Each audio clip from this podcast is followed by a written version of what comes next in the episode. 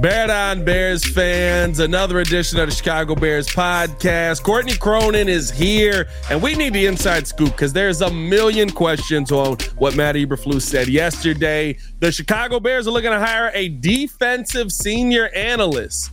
What the heck is that? We'll talk about that. Who are some of the candidates that are possible? Not a lot of names out there, so it'll be interesting to see what Courtney thinks on that. Chances that the Bears can turn this thing around. We also got to look at some of the injury updates heading into this Sunday. And finally, did Ryan Poles pull off an all-time great fleece? It's starting to look that way. We'll talk about all that and more in today's episode of the Chicago Bears podcast. Hit that like button, subscribe to the page, drop that 5-star review. You know what to do. Let's jump into the show. Courtney, defensive senior analyst. We're just throwing names out there now at the wall. I actually kind of like the concept that this is, right? Basically, Matt Eberflus going, I don't know what the heck I'm doing in some of these areas. I need some help here. I don't know if he's saying he doesn't know what he's doing, but realistically, I need help, right? There's a lot to do, being the head coach, being a DC. I don't want to do both all by myself. I lost a major coach. What are we getting here with the defensive senior analyst? What is this position, basically?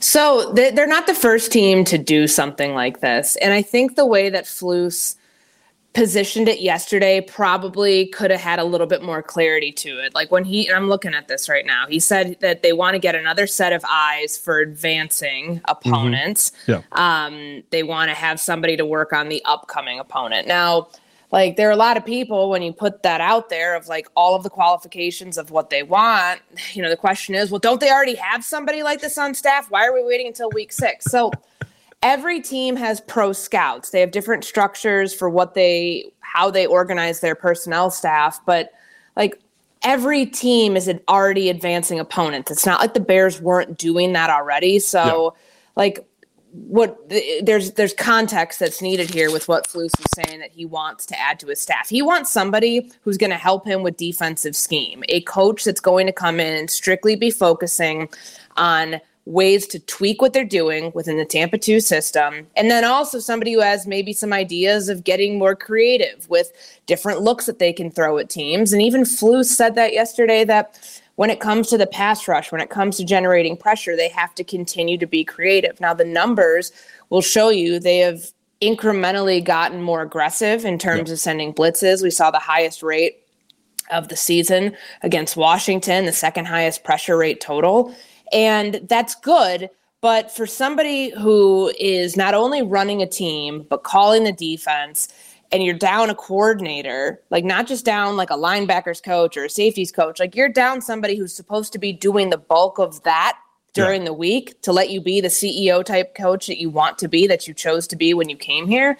Like he needs help. And I don't think there's anything wrong with that by any stretch. I just wish that we need to provide clarity on what the role actually is for a senior defensive analyst. Like other teams have done this before in other ways. Like when I covered the Minnesota Vikings in 2019, so they fired, the year before in 2018, John DeFilippo was their offensive coordinator. He gets fired after week 15. Kevin Stefanski takes over. Now Kevin Stefanski, head coach of the Browns. Like they needed help for those final three games of the season. Stefanski, like, you know, called the defense or called the offense himself. And then immediately when they take away that interim tag for him and make him the offensive coordinator, they start putting a support staff in place. That support staff was Gary Kubiak, who in 2019 was hired as, what was his official title? Assistant head coach and offensive advisor.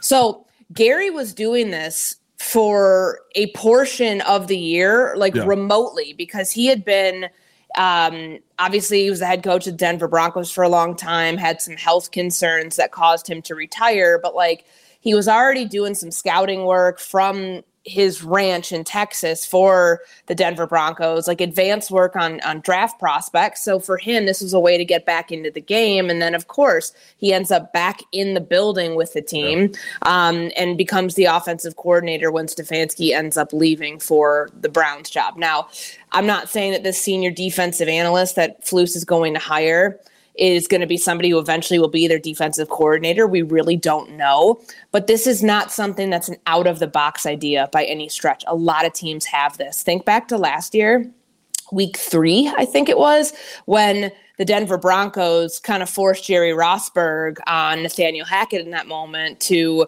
you know, be his game manager, more or less. Like, he was in a senior advisor role. And we've seen this before. Dom Capers did it for the Minnesota Vikings back in 2020, 2021. Zim brought him in. I mean, a lot of times there are coaches who should be retired, but like can't give up the game. And then they get the senior defensive, senior offensive analyst, assistant, associate head coach, whatever it is. Like, they get these roles to keep them close to the game. Yeah. But like, like in that example, I don't know exactly what Dom Capers did. I know there's like, oh, we might like switch up some and have some 3-4 looks in here. And like, he can bring some of his pressure packages that never actually like came to to manifest itself. But with Gary Kubiak and helping Kevin Stefanski along, like as he was becoming a coordinator for the first time, I think that really paid dividends. So for Matt Eberflus to bring somebody in who's going to be focused on, like, he's not doing the day-to-day, like, pro scout advances. That stuff goes, that's with, like, Ryan Poles and his personnel staff. But he's going to be focused on scheme adjustments and, like, truly figuring out ways that this defense can generate more pressure on quarterbacks, because we know that's their biggest issue right now. And in a stretch that has two teams that are below 500, like, this is your chance to get this thing back on track. So having extra help in the building or out of the building, wherever he is, like, this is somebody who's going to help you watch film, or like, he's going to be responsible for watching film on your next opponent and figuring out defensive ways, like, to attack them. I mean, it's not a hard concept to understand. I just think that it was kind of convoluted the way that it was explained initially. Yeah, no, I'm with you, because when he said it, I was like, okay, like what? So what's he doing? Like, is this guy? To me, this is an interesting thing, because I think this is a guy that you're probably giving a trial run here, right? To basically say, okay, how do we work together? How do we fit together when you're helping me with this? Because the Bears are more than likely, if Flus sticks around, going to need to hire a defensive coordinator heading into next season. I think that Flus does want to be the CEO type of guy. Bears' schedule maybe breaks for them where they start to get some wins here and you feel a little bit better about Flus sticking around. When you start to look at, and your tweet broke it down perfectly. I'm literally reading off of it right now. Looking for somebody who's been in the NFL a while. Bonus if he knows the defense. Could be in the building, could work remotely. Listen to how vague it is. Like, obviously, the person's going to know your defense. Like, he kept it very broad to be like, well, it's good to know the defense, but also, like, have other outside ideas. Like, of course. Yeah. Like, that's common sense. Like, you want somebody who understands what you're running, but also who maybe has been in a couple other systems, who can pull ideas for different blitzes, for different stunts, for different things that you're going to do up front to generate pressure in ways that this defense right now is not doing.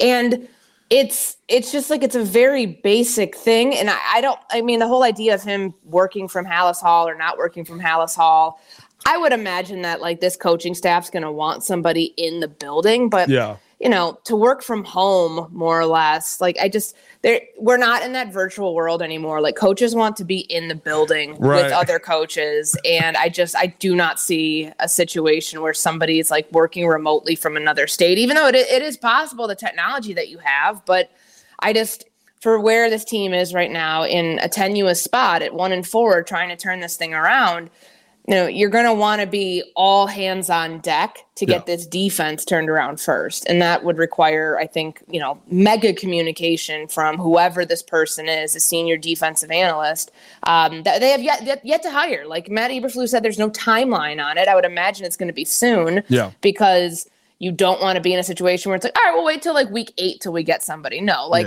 why he told us this is that they're already very much in the process of trying to hire somebody. So I wouldn't be surprised if we find out this week. What I heard, work remotely, I was like, okay, well, there's probably two names that they're really talking to. I think one is the one every Bears fan in the world probably wants. Lovie Smith, I think, probably got at least a phone call here.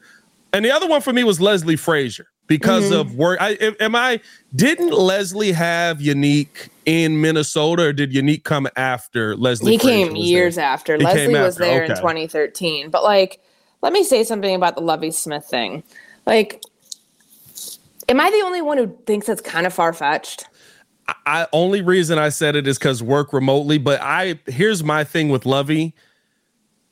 Lovie's going to run his, so he's going to look at the tape and he's going to say, we're going to rush 4. That doesn't work here. But when Lovie was here, Lovie was rushing 4. Yeah, he was not blitzing a ton. Like, you know, but right, exactly. That personnel is not here. If I'm having a conversation about anybody, maybe Leslie Frazier, because I know he's going to look at Tremaine Edmonds and say, go blitz.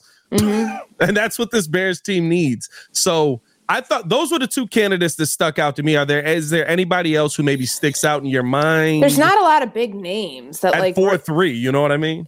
But like at this point of the season, yeah. You know what I mean? Like good coaches are already on other people's staffs right now, and you can't go poaching anybody in the middle of the season. So It would have to be somebody who, if you know, what Matt Eberflus was saying about experience, clearly you want somebody who's been doing this for a minute. So it would have to be like Leslie Frazier is the only name that like of those two that you mentioned. I don't think Lovie Smith's coming back here. Like I really don't. Like thinking about, we need to break the curse, Courtney. That's what it is. Yeah, but like he left the team fired him after he was 10-6. Why the hell would he want to come back here? Yeah. He already did this team a favor by going for 2 against the Colts. Like he's done enough. Yeah. I would be shocked if Lovie Smith ends up back here in this role in some form or fashion. I think that there's too many politics, too many feelings involved with this and the way things ended. And to the point of Leslie Frazier, though, like I give that one at least a puncher's chance because he's somebody who stepped away from Buffalo after last season, had not ruled out coming back to coaching, but this sounded like a 1 or 2 year break, just taking a step away from the game to reevaluate where he is in his career, in his personal life, what have you. So could that work? Yeah, I could imagine that one working. But like when you're trying to parse through all these other names and trying to draw ties to, okay, is there somebody who was on staff with Eberflus in Indianapolis or in Dallas that could work? Well, he ruled out Rod Marinelli. He's retired. He retired after the 2021 season. So it just feels like it's kind of slim pickings right now. But it doesn't necessarily need to be this splash hire either. This is somebody literally to help do a lot of the heavy lifting behind the scenes in the advanced work. Yeah. Flus is still calling the defense on game days. It's still up to him. This is somebody to show you, hey, I just went through hours of tape on this opponent, looking at tendencies, looking at different tells, all of these things that scouts do. It's not that the scouting department is obsolete. But like when you're putting together an advance, a pro advance, like every team is different in terms of how, like every coaching staff's different and how much information they want from these pro scouts versus, you know, how truncated or condensed it can be. Yeah. But like they want somebody from a coaching perspective because a pro scout isn't they're coming in and telling you tendencies. They're not coming in and saying, hey, Matt Eberflus, head coach, I'm a pro scout. I, you know, go rush, you know, rush 4 in this situation, like in this situation, like it's best to blitz. Like they're not giving you ideas, but they're giving you information that it's up to the coaching staff to ingest that information and figure out what to do with it. This person is the person to figure out what to do with that information to then help Matt Eberflus build his defensive game plan. Yeah, no, 100%. And I'm kind of with you on that. I think that Lovie is listen, if he came back, it would be fanfare. But my co-host on The Breeze said it best. We were talking about this yesterday, and he said, when your stock is low and popularity's fading, who do you go get?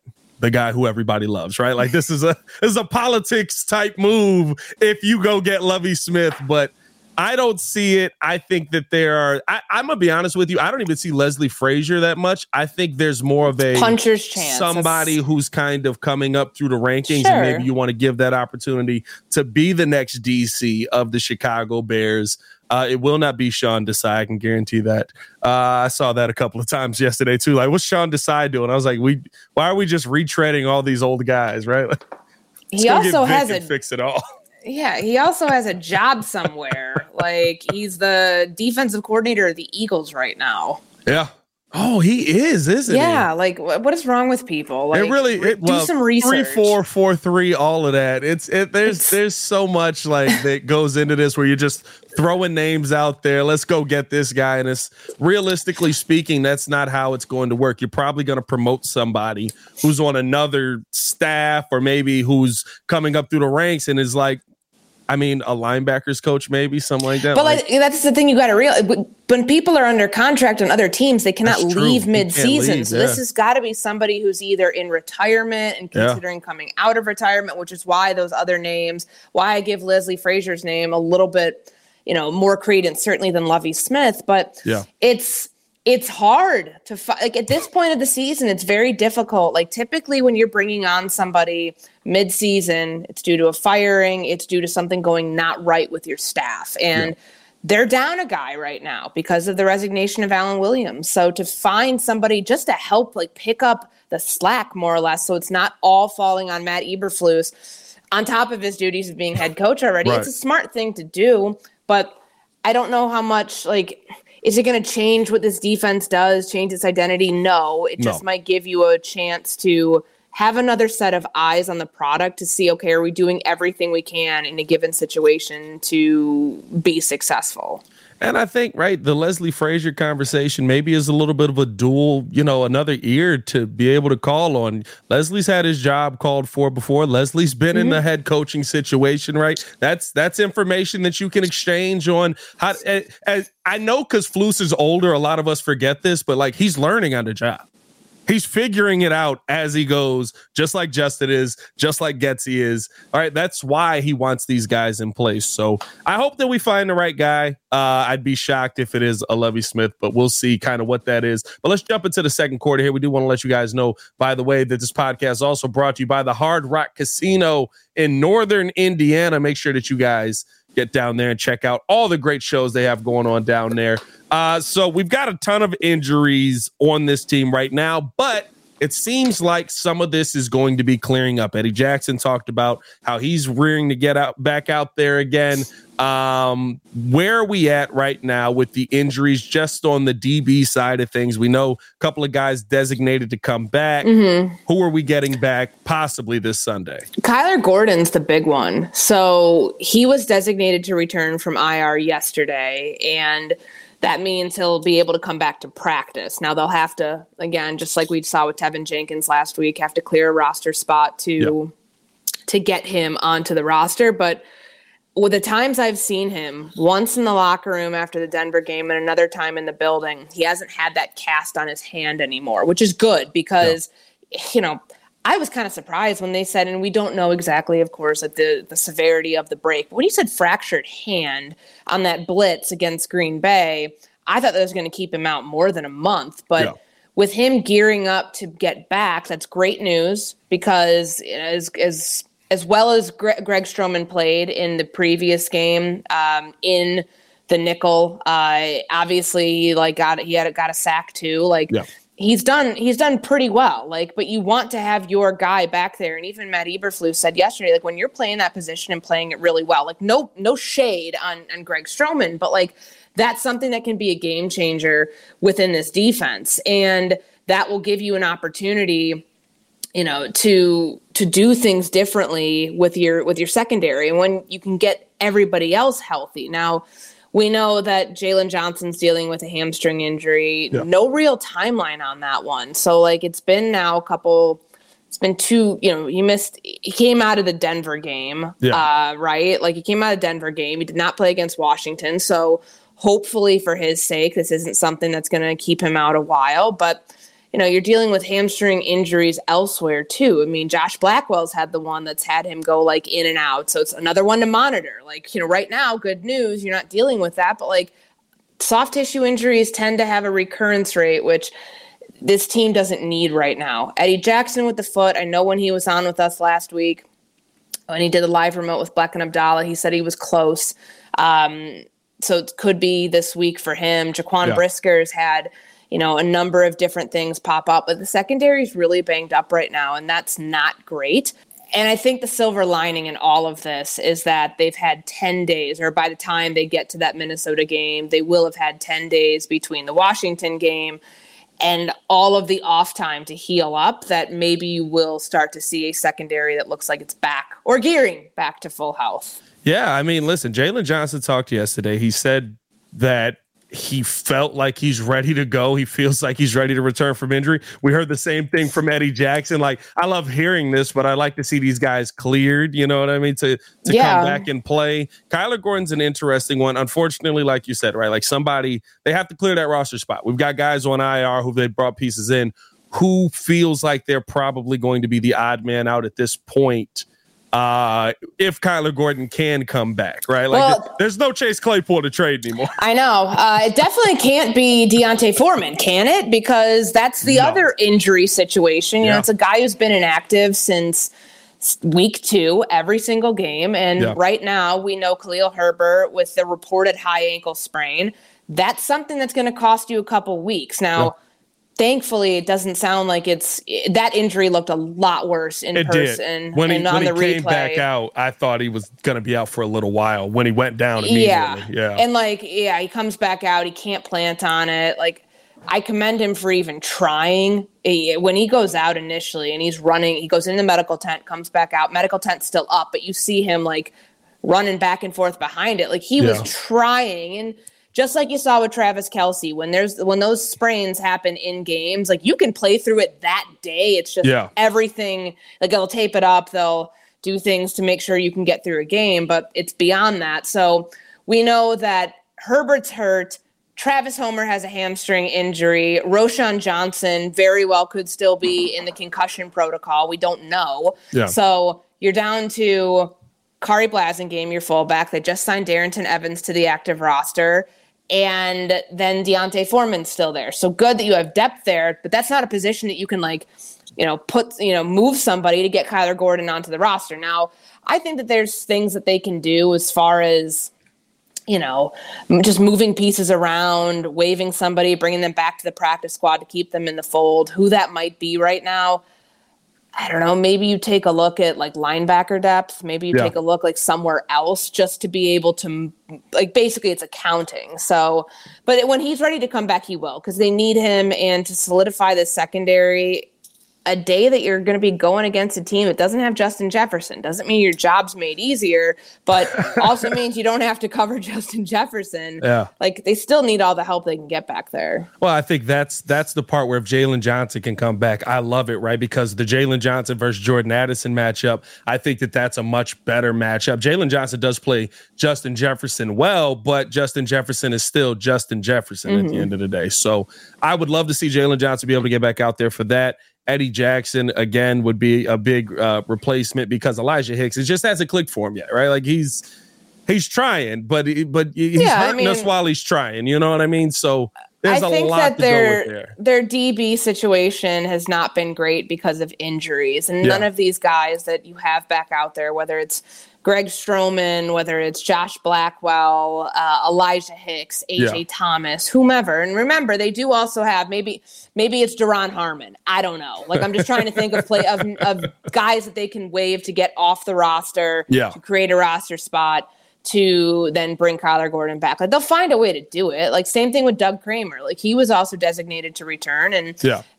they clearly like him, that they've kept enough, that they've kept him around. He hasn't played. He's been hurt the first 2 years of his career, but that's interior offensive line depth at worst, and we'll see if they end up, getting him onto the active roster somehow if they feel that they need to do that, because by the way, Lucas Patrick is also hurt. Like, they were really, really banged up coming out of that Washington game. I think that they were breathing a pretty big sigh of relief knowing that they had 10 games in between then to get guys healthy again. Listen, if Doug Kramer can snap, he's already, moving in the right direction with what we got going on at the center position. Thank God Justin's 6'3" and has a vertical. Let's jump into halftime real quick. This is where I get to have a little bit of fun with Courtney. We did this yesterday on The Breeze, and I want to bring it here to the Chicago Bears podcast because I think that this is a really good topic. I want to know from you one team that you think is actually god awful and has no chance in turning their season around, and one team that you think is bad right now but by the end of the season, we'll be talking about them a lot better than where we are right now. I don't think that Denver is going to turn this thing around. I watched more of that game on Sunday than I thought I was going to, which is, you know, it wasn't great football at all. Like Nathaniel Hackett revenge game was not a pretty product. They were 0-for-5 in the red zone. Like, Zach Wilson threw a fourth quarter interception deep in Denver territory. Like, it was just bad. A Nathaniel Hackett game. It was bad football. But on the other, like, good for the Jets. Glad they won. Like, happy for them. On the other side of that, like, Sean Payton hitched his wagon to Vance Joseph, and that defense, which is historically bad, continues to get worse. And I don't think, like, Russell Wilson, like, I know people are like, oh, he looks worse than he did last year. That's actually, like, factually incorrect. Like, he has not been nearly as much of the problem as he was in his first season with Denver, but, like, the late fumble and all of the, you know, the backbiting that you're seeing going on, especially, like, directed at that from the head coach to the quarterback, I think this thing is done. I think that this thing is, like, in the can. They're in the AFC West. They've got to face the Chargers. They've got to face the Chiefs. The Chiefs as early as this Thursday. Like, this to me is so far gone 5 weeks into the season with a team that's 1-4, and their only win came against Chicago because of, you know, what happened in the fourth quarter of that game. Yeah. But they're toast. They're toast. I don't know how much the Walton Penner ownership group, like, they're the wealthiest ownership group in the NFL. Yeah. If they want to move on from any of the pieces at blame here, whether it's Russ, whether it's Sean Payton, whether it's Vance Joseph, whether it's anything, they can write a check and make that happen and not feel like an ounce of hurt from any of it. So the idea that Sean Payton's got all this time, like, in, you know, to turn it around and I'll outlast Russ. And he didn't obviously say that, but that's the mindset there. Will he? And also, like, this is really hurting his legacy more than Bill Belichick on the other side of that, who also has a team that's in a terrible spot right now. Bill won 6 Super Bowls. He will be just fine. This can actually damage Sean Payton's legacy because of where he's at in his career. He's won 1 Super Bowl, and he's supposed to be the savior for this Denver team and fixing all of their issues offensively. Like, defense, but that falls on you as a head coach. So I do not think that they will turn it around. Now, as far as, like, the other teams, you know, everybody else in the NFL that I do think, like, has a chance. Like, my initial thought, as I was looking at, you know, I don't think it's fair to put the Bills in that category. Like, they lost a game on the road. They were tired. They went to London. Like, literally tired. Yeah, like literally exhausted. And, like, it's hard because it's like, I don't think I want to put the Colts in that territory too. Yeah, they lost Anthony Richardson again, but they're 3-2. They beat the Titans. Like, I think they're actually a decent football team. Who falls into this category for me is the Cincinnati Bengals. And I know that they just won against Arizona. Why can't I find, like, their score to find out, like, what that score was? I watched that game. 34-20. They actually had a pretty good game. There it is. Arizona. Yeah. So, like, and I mean that fourth quarter too, like, when they pulled away for good, I know they have issues offensively, and I know a lot of that stems with the health of the quarterback. They're 2-3 right now. This is a team the last 2 seasons that has had notoriously slow starts. And in the AFC, everybody thinks, oh, you lose 2 games, you're done. Not this year. Not this year. The Bills have 2 losses right now. The Colts have 2 losses right now. The Jaguars have 2 losses right now. I'm just reading through all of this. The Ravens have 2 losses. Like, I think the level playing field here in the AFC, and the Bengals have 1 more loss than everybody else. Yeah. Like, I actually think they're going to be okay. I think that this thing with Joe Burrow, they're finding a workaround for it. Like, Jamar Chase, like, had a much better day in terms of, like, feeling good leaving that game, knowing that he got 19 targets. Like, holy shit. So, like, 19 targets. Like, I know he wanted the ball and he said, I'm always open. I'm always bleeping open. But, like, 19 targets. He wasn't wrong. He clearly wasn't wrong. Oh, my God. I don't know if he's ever going to have a 15-catch, 192-yard, 3-touchdown day again this season. Then again, like, I go back to that playoff or the was it the last regular season game that they had before the playoffs in 20? Yeah. The one against the Chiefs where he went nuclear, like he could do it again. But, you know, for Burrow to have a game like that, 36, 46, 317, 3 touchdowns and an interception, like that's a good bounce back. I know the Cardinals are not a very good team, and Cincinnati has to go through the AFC North, which is always going to be a gauntlet. But I put my money on, I'm never going to not put my money on a team that's shown the past 2 seasons that they can not be so good in the early part of the season. September can be a trial for them, and they still somehow end up in the AFC Championship game. No, I'm with you. Like that was the team that I picked. The only thing that scares the heck out of me, and listen, I would assume that they're going to get it together because they kind of got it together the last couple of seasons with this offensive line. But, I mean, every single week, Joe Burrow is getting destroyed. 3 sacks this week, 3 sacks last week, 2 sacks versus the Rams, 2 sacks versus Cleveland. Every time he gets hit, I cringe because I just worry about the calf. You don't want calf injuries like Aaron Rodgers, like Kevin Durant. Like a lot of times those devolve into things that are worse than just a strained, pulled calf muscle. You don't want it to become an Achilles. And after week 2, I said, I wish they would just shut him down, put him on IR for 4 weeks. Yeah. Then they let him play that game against the Rams on Monday Night Football. And we discussed this on Around the Horn. Like, should they shut him down now? Like, no, they told you after that game that they're not shutting him down. Like, you can't, unless he gets injured again and he shows up in the injury report, they're not just putting him on IR. So they're going to roll with this. They believe in their plan clearly. To insulate him, even though it looks like he's out there a lot of times, like taking hits, not in the best situation to throw the ball downfield, but he found at least a workaround for this game. And, you know, I'll have to look and see what their schedule is the next couple of weeks. Like this week, they've got the Seahawks. Seahawks are coming off a bye. Not great timing. Granted, they're at home, but like they do have that week 7 bye. I think they're really eyeing that to be able to, all right, get one more win here. Get this thing to 500, go into the bye. Hopefully you have enough time there of rest for Joe Burrow to literally do nothing and be on ice for 10 days and then go from there. Hey, I'm with you on the Bengals. That's the team. I still got them. I think I picked them to go to the AFC Championship game.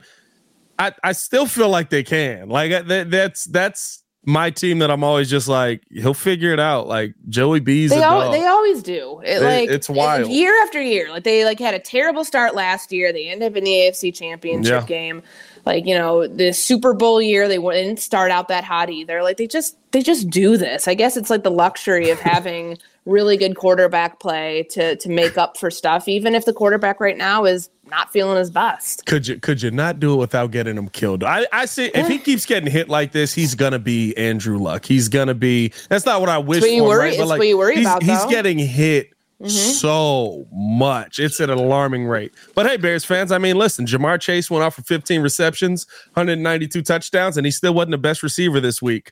That guy's on our team. Let's jump into the third quarter here because to me, looking at what we saw last night with that Packers game, Jordan Love looked abysmal. Not great. Crosby was in his face all night. That makes a big, big difference. But, you know, it did not look good.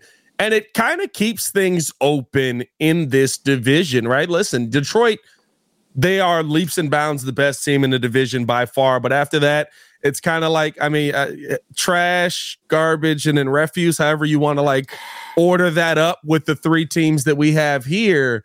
Where do you give the chances for the Bears to turn this thing around, especially coming into Sunday's game where there is no Justin Jefferson, and it seems like we may be getting healthy at the right time? Yeah, who would have thought that you'd have 2 1-4 teams between Minnesota and Chicago in this game? Like I didn't think we'd be the 1-4 team. That was all. I didn't think that the Vikings would be in this situation. Like I didn't think they were going to be 4-1 by any means. Yeah. But like they've fallen off a cliff here, and it's not good.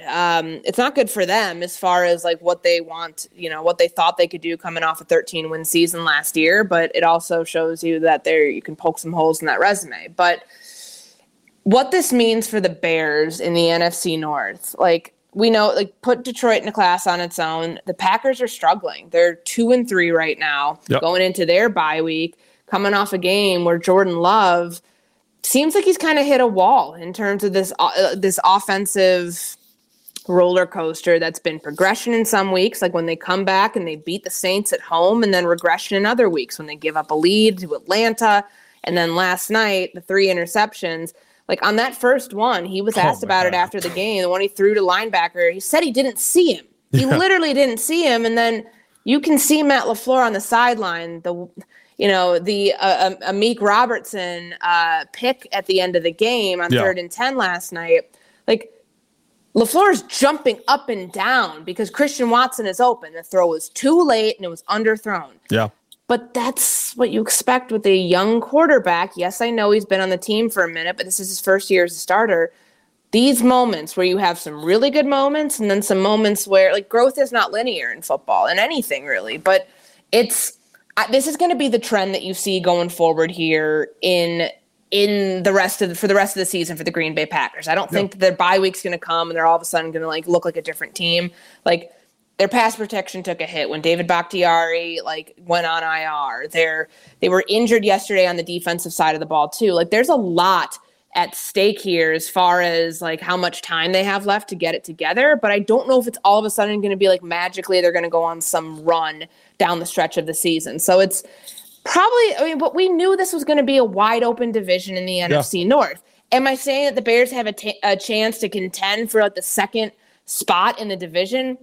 Not until we start seeing them actually put some wins together. Right now, the schedule is favorable because they have a less than 500 Vikings team, a sub 500 Raiders team. Like, now's your chance to do it. And Carolina comes to town in week 10. Like, you have some bad football teams that you should, in theory, be able to take advantage of. Yeah, I think that's the tough part, right? For a lot of Bears fans, too. It's in theory. The biggest... The things that I saw the Bears do versus the Commanders, you should be able to replicate versus, I mean, you got to kind of call it what it is, an old Vikings defense. Like, you should be able to attack this DB room the same way you were able to attack the Commanders.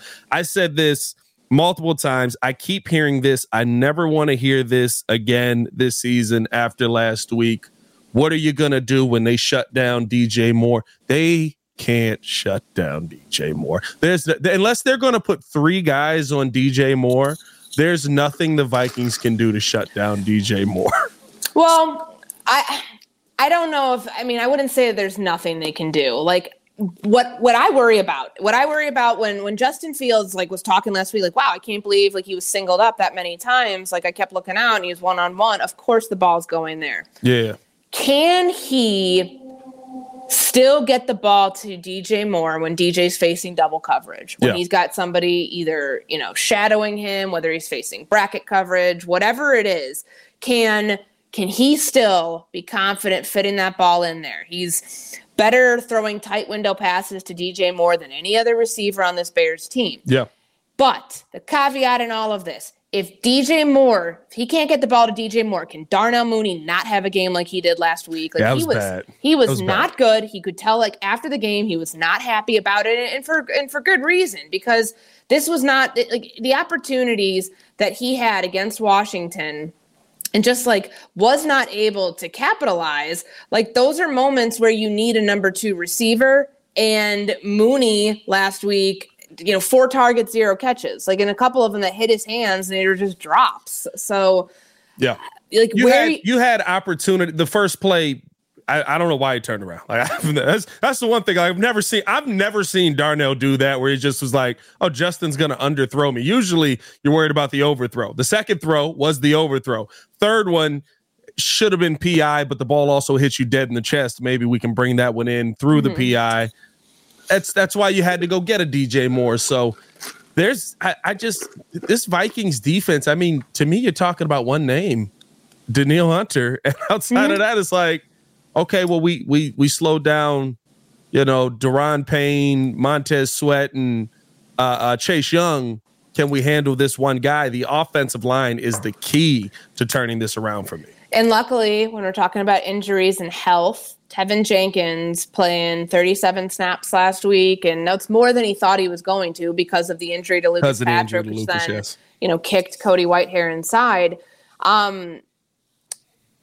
he looked good in those moments. Didn't give up a sack. Like those were important teaching moments for him as far as getting back on track here and staying healthy. Cause that's the hard thing for him. Like, you got to feel for Tevin because at every turn there's been some injury, whether it was his back, his rookie season, the neck injury, the calf injury, which we still don't have a ton of clarity on that situation. But like for him, this is important. This could be like you would think too, according to kind of what we've heard, that Braxton Jones might not be too far off from returning too. Like this isn't a season-ending neck injury from everything I've been told. So could that be a situation where eventually you get your 5 that you paid for, like to play together? Like, if that can happen sooner rather than later, then that's a really good sign. But it's also good that Tevin Jenkins like had a nice way to kind of get his feet wet against the Washington Commanders and doing it against, the most expensive I would venture to guess the most expensive defensive line probably in the NFL. Mm-hmm. Probably. I mean, maybe the Bills. No, because Vaughn's still there. Maybe the Bills, but no, that's got to be up there. It's got to be top two. And there's so much money invested in it. They're like, we can't pay some of you. You know what I mean? So the Bears have to me an interesting opportunity here because I didn't see anything from Vegas that made me feel like these guys, they don't even want to throw the football to Davante Adams, which almost helped me in fantasy. But what do they do to him? This is unfair. I don't get them at all. I'm sitting there. I'm like, all right, they're single cover Davante Adams. Maybe throw it to Davante Adams. Oh no, we're just going to run the football down the field. What is like 4 catches, 45 yards? Like he set up that Jacoby Myers touchdown, which was great. But like they went to him one time in the first half, he disappeared, and then bad. I hate that they're doing this to him. I hate that because he's a great receiver. Like, he was the player I think that we predicted to have a down season this year just because of the quarterback situation. Yeah, but the quarterback, to me, the coach situation. Like, mm-hmm. I no faith in Josh McDaniels. No one should. Not after that decision to kick the 52-yard field goal, to play for a field goal, which they missed, and then his young cornerback, bails him out on 3rd and 10 because he picks off a pass. Ugh, yeah. Oh, God. Yeah, it is bad. It is bad. Hey, listen, Bears, you got an opportunity here. You don't play. To me, heck, I don't even know what the Chargers are. Are the Chargers like... Man, are the Chargers like the AFC version of the Vikings almost? Like, they're better. I like their quarterback situation better, but that team is confusing. Yeah, and like they had the bye this past week. So like they're 2-2 right now. The last time we saw them play was the Raiders. That's when they won 24-17. They beat Minnesota, but they lost to Miami. That was the shootout week one. The Tennessee loss was bizarre too. I can't ever figure them out, and they find creative ways to lose games. Now every week. The Bears had games on the road. Right now it's Sunday Night Football. Like we'll see if that game ends up getting flexed out of that spot because I believe it would be eligible since we're past when flexing started. What, week 6? Week 5, you could start flexing. So we'll see. But like they are a weird team too. They very well could be the Vikings of the AFC West. And they're gonna be.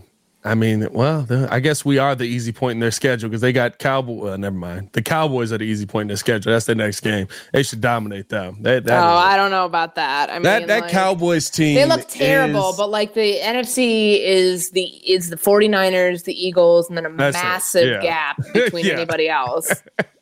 And Detroit's ahead, in my opinion. Detroit is ahead right now. Dallas is a team where it's just like, if I take away one guy on each side, your team's dead. If I take away Dak or I take away Micah, your team is dead. It's such a weird team to me. Let's finish it off with this. 4th quarter is here. Courtney, I've got a question for you. If things continue to go the way that they're going this season, let's say the Bears keep improving offensively like we've seen, or heck, just keep it right here, right? Like if we do this offensively, rest of the season, 4 touchdowns a game, all that good stuff, right? And the Carolina Panthers continue to be just the dregs of the NFL. Will Ryan Poles' trade go down as an all-time fleece of the Carolina Panthers? There's some good ones in here for trades. I forgot about somebody. I forgot how many picks Denver gave up for Russ, which makes that look even worse. Of course, us with Mitch Trubisky.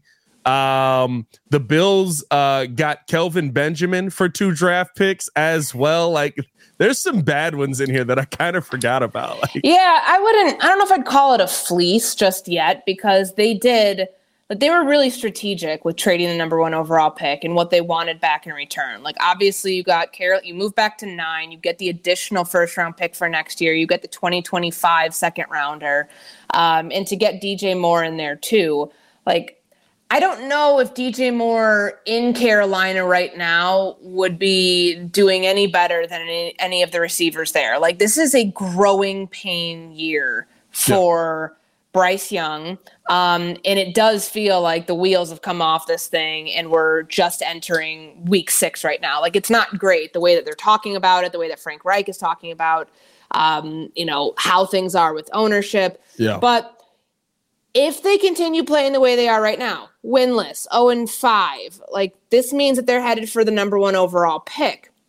That's Chicago's pick. And if you're a Chicago Bears fan, you want the Carolina Panthers to lose every single game imaginable when you're circling week 10 saying that is must win. So, and they're willing to oblige. Yeah. Like, I don't know if this ends up being a situation where, like, we look at this as like, wow, what a heist. Like, this is what Ryan Poles had to do. And I don't think on the other side of that Bryce Young is a terrible NFL quarterback. I think right now he's going through the ups and downs of being a smaller quarterback in the NFL, which, again, we knew was a concern at 5'10". I mean, he gets hurt on the sneak, or, they couldn't sneak it with him because he is too little for that. And then ends up having to miss a game. Like, this is the ups and downs that he has faced in his early career. Does it mean that it's going to last forever? No. But the best rookie right now is C.J. Stroud, by far, without question. I mean, Anthony Richardson has a sprained AC joint. Who knows the next time that we're going to get to see him out there? But I think Carolina did what they had to do. They've not had any quarterback stability since Cam Newton was there. This is the move that they had to make this season with a new coaching staff and a front office that was trying to save its future with the Panthers. So I don't fault either side. But I don't know if it's going to end up being like Ryan Poles will end up looking like the winner of this trade if things continue on this path for Chicago, if Carolina continues to fall off the cliff that they're on right now, and that pick becomes Chicago's. But big picture-wise, like, I don't consider it like the 2017 trade, like where the San Francisco 49ers fleeced the Chicago Bears because everybody knew when I was out there, like, everybody knew they weren't taking a quarterback. They were going to take Solomon Thomas regardless, and not that became a great pick for them either way, but they didn't get stuck with the Mitch Trubisky nonsense, and they got good draft capital in return for that. Like, I consider that like the biggest fleece of maybe our generation within like the last 10-15 years in the NFL draft. But no, Poles needs a win in terms of I won this trade. This one paid big dividends for my franchise, because he's definitely had to eat it with some of these other moves that haven't panned out. And it's been a nice long week where we haven't really had to talk about Chase Claypool anymore and all of that craziness. It's so wild, because it's like from one week to the next, it's like Allen Williams, Chase Claypool, Justin Fields is a robot. Week? And then this week it's just like, hey, we won a football game. It's like, oh, wait a minute. Are we not talking about anything? It is so crazy how winning changes everybody's moods in the NFL. In buildings, like across the league, a win can be the determining factor for, wow, I'm going to have a good week, or wow, my week is going to be brutal. Yep. Like the highs are so extremely high and the lows are like bottoming out, bottom of the barrel, like the absolute pits. So for this team, now having 10 days in between games, the win coming at a right time. And DJ Moore, like, where is he right now? Like, I didn't look after the weekend. I know he's 2nd in fantasy points scored, which, like, that's wild to think about for an offense that struggled so much early on, that they've been able to make DJ Moore into a receiver who has the highest amount of receiving yards that come through him in the NFL. And You know, he's top 5 in receiving right now after 5 weeks, which basically came from 2 games. Yeah. And the fact that, right, like, we're talking about a Bears offense that has a top 5 quarterback and a top 5 wide receiver all right at now. Once. You know what I mean? Like, I'll take it. And it does cure everything. To me, I think that's why, though, because, I mean, listen, we've watched DJ Moore with bad quarterbacks, right? If he's there with Bryce, it makes life for Bryce a lot easier because where am I throwing it? I don't know. DJ's down there somewhere. Just throw the ball his way. He's going to be able to bring it in. I think this is going to be it's going to be tough for Bryce Young to become a good quarterback in the NFL. Not to say that he can't do it, but Carolina's offense is just abysmal. They trade away Christian McCaffrey. So your running game is gone. We've got Deontay Foreman who's going to get the start probably this week. Is there any update on Roshan, by the way? I don't know if I asked that. We talked about it earlier. Like, he has a concussion from the game, or he was in concussion protocol. So they've got to clear him from that. We'll find out tomorrow where he's at with that. Eberflus didn't have a lot of injury updates on Monday. I know J-Mac said he talked with him after the game. He seemed okay, but the concussion is such a weird, you know, with 7 days, I'd know he wouldn't play, but maybe with 10, he gets out there. But I mean, there's so much with Carolina that I'm like, there's no way you're going to be able to develop a quarterback here. Take it from a team that hasn't been able to develop a quarterback. And the one time we see one starting is when the offensive line starts to look good. So. Yeah, and it doesn't get easier for them. They've got Miami this week before their bye. And then, you know, Houston, Indy, teams that have done better than them with rookie quarterbacks. And then the Bears game in week 10. That's going to be a big one for Chicago to win. Let's keep it going, man. Let's keep it going. That's another edition of the Chicago Bears pod. We've got more coverage coming you guys' way. Tomorrow's we'll be live covering or reacting to Coach Flus at the podium. Maybe we'll have a defensive senior assistant hire by then. I don't know. But hopefully we'll just have some injury updates. Me and J-Mac will be on that tomorrow. Stay tuned in with us. Hit that like button. Subscribe to the page for Courtney Cronin. I'm Pat the Designer. Y'all stay safe out there, Chicago. Bear down. Peace.